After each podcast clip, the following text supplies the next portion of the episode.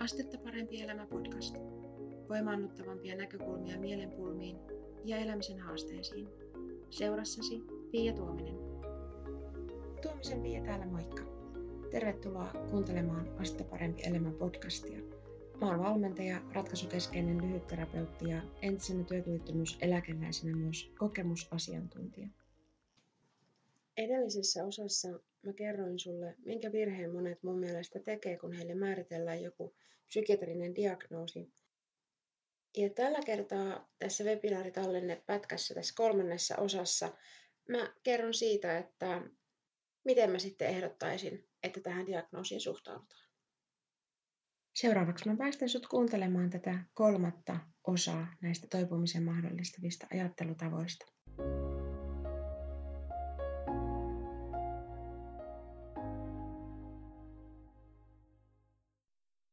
Ja ennen kuin siirrytään vielä siihen, että miten mä kehottaisin niin kuin siitä, siihen diagnoosiin suhtautumaan, niin mä kerron vielä lyhyesti, että mitä ongelmia siinä on, että et, et jos kautta kun erilaisissa tilanteissa, missä ihmiset kääntyy ammattiauttajien puoleen ja, ja niin kuin lähdetään tutkimaan sitä tilannetta ongelmalähtöisesti.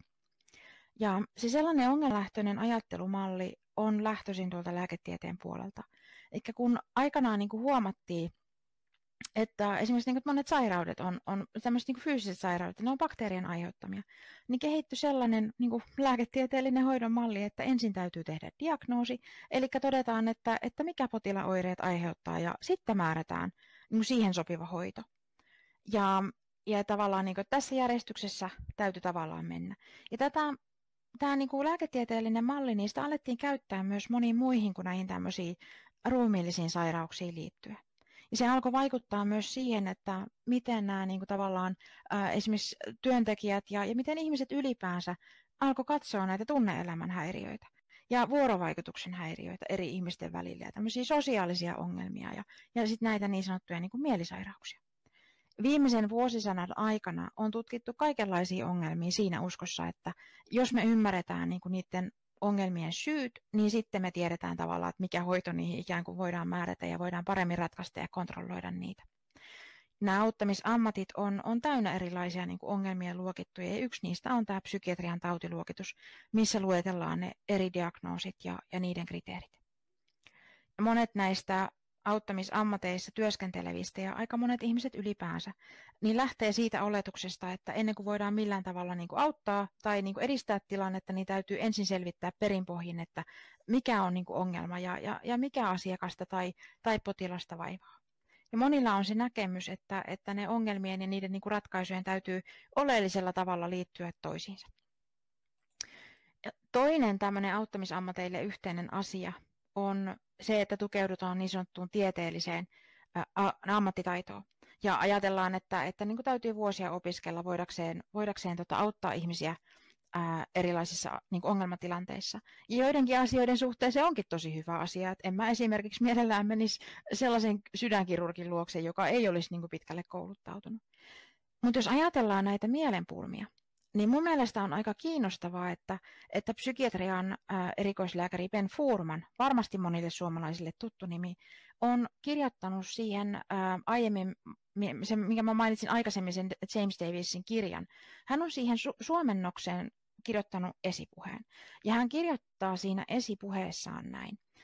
Meidän tulisi luopua siitä ajatuksesta, pitkä ja tiivis yksilöterapia on jollakin tavalla parempi hoitomuoto tai suositeltavampi terapiamuoto kuin muut terapiamuodot. Pitkä yksilöterapia on kaikista terapiamuodoista kallein, mutta ei lainkaan sen parempi kuin sen edullisemmat vaihtoehdot, kuten erilaiset ryhmäterapiat, perheterapiat, lyhytterapiat ja kuntoutuskurssit. Itse asiassa meidän tulisi kokonaan kyseenalaistaa sokea uskomme psykoterapian autuaksi tekevään vaikutukseen. Monet ihmiset ovat toki saaneet avun psykoterapiasta, mutta tutkimukset ovat osoittaneet, että ihmiset hyötyvät yhtä lailla muistakin yhteiskunnalle huomattavasti edullisemmista auttamisen muodoista, kuten vertaistuesta, kokemusasiantuntijoiden tuesta, tietoisuustaitojen opettelemisesta, korva-akupunktioista, internetin itseapuohjelmista, kursseista, maalikoiden ohjaamista, keskusteluryhmistä, jne. Ja tämä on tosiaan tota Ben Furmanin kirjoitusta ja hän siinä tota, esipuheessa myös, myös kirjoitti, että miten tota, hänen mielestään tätä niin kuin, psykiatriaa ylipäänsä, niin kuin, siis psykoterapia ja psykiatria on tietenkin eri asia, mutta psykiatriaa niin kuin, ei ole, ei ole tota, niin kuin, ylipäänsä niin kuin, kehitetty sen asiakkaan, sen tavallaan niin kuin, huonosti voivan ihmisen kannalta, vaan, vaan tota, ihan, ihan jostain muista lähtökohdista käsin. Se on tosiaan, kannattaa lukea toi Davisin kirja ihan muutenkin, mutta toi Ben Furmanin esipuhe siinä oli myös niin kuin, tosi ajatuksia herättävä. Ja nyt sitten siihen, että miten suhtautua siihen ää, diagnoosiin. Ja mä ehdotan, että, että tavallaan, että erotetaan se diagnoosi itsestä, omasta identiteetistä, ja sen sijaan käytettäisiin sitä kuvaamaan, niin kuin, siis sen sijaan, että käytettäisiin sitä kuvaamaan sitä, että kuka tai, tai millainen tai mitä sä olet, niin ajattelisitkin, että se on enimmillään yhdenlainen kuvaus niin kuin tämän hetken tilanteesta. Ja tätä diagnoosia voi ajatella myös tietyn ammattiryhmän näkökulmana tämän hetken tilanteeseen. Mutta tämäkin tavallaan tämä tietyn ammattiryhmän näkökulma on, on vielä yleistys, koska on tosiaan olemassa myös esimerkiksi niin sanottu kriittinen psykiatria. Ja, ja ne, ketkä edustaa niin kuin kriittistä psykiatriaa, niin he ovat niin kuin valtavirran psykiatrian kanssa ihan eri mieltä asioista. Ja mä oon, tota, itselläkin löytyy useampia kirjoja tästä aiheesta niin kuin kirjahyllystä ja niin kuin ihan, ihan psykiatrienkin kirjoittamia. Ja näitä löytyy maailmalta jo, aikamoinenkin määrä. Mutta Suomessa meillä puhutaan näistä asioista vielä ihan liian vähän. Ja nyt jos ajatellaan tähän niin kuin, ää, diagnoosiasiaan semmoinen vertailu, että et, et sä et ole diagnoosisi, niin tämän vertailun vuoksi, että sä et ole sun ajatukset. Koska niin kuin jos ajatellaan, että on, on ihan eri asia, ää, sanoo, että minä olen masentunut, kuin sanoo, että minulla on masentavia ajatuksia. Tai on eri asia sanoa, että minä olen tyhmä, kuin sanoa, että minä ajattelen olevani tyhmä. Et nyt tavallaan niin kuin se on tota, ihan eri tasolla se ajatus. Toinen niin kuin tavallaan samaistuu siihen, siihen tota, ajatteluunsa ja sitten toinen niin kuin pitää sitä vähän silleen kauempana. Eli tämä on yksi sellaisista asioista, mikä on niin tärkeää, että tätä käsitellään myös, myös tota, Toipujan työkalupakki verkkokurssilla, koska tämä on niin tärkeä asia ymmärtää. Ja monet meistä samaistuu nimenomaan niihin ajatuksiinsa. Ajatellen jotenkin, että minä ja se, mitä mä ajattelen, niin se on niin kuin sama asia. Mutta onko se koskaan niin kuin tavannut sellaista ihmistä, joka on sun mielestä tosi ihana ja rakastettava, mutta omasta mielestä jotenkin ihan surkea luuseri, josta ei ole mihinkään? Tai onko se tavannut sellaista, joka on sun mielestä tosi fiksu, mutta omasta mielestä jotenkin niin kuin tyhmä ja ihan vajaa?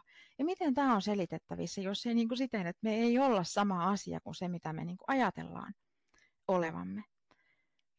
Ja mun mielestä on niin kuin ihan yhtä lailla mahdollista miettiä näitä diagnooseja tätä kautta. Että sulle on voitu määritellä joku diagnoosi, mutta se ei tarkoita, että, että sen diagnoosin tarvitsee olla osa sun identiteettiä.